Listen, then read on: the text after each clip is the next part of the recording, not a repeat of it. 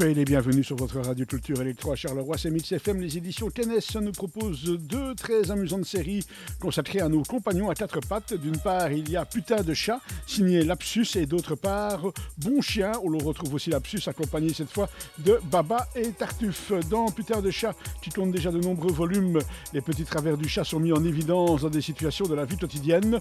Vous êtes-vous déjà demandé ce qui se passait dans la tête de votre chat? Eh bien, il y aurait de quoi vous surprendre et même parfois vous effrayer d'autant plus qu'il a de communiquer avec vous. Le fait de gratter le sol fait comprendre aux humains qu'il faut donner de l'eau. Exemple, à la pluie, un chat fait une démonstration à un autre, mais le maître se met à la filmer avec son smartphone. La réflexion du chat n'est pas très aimable.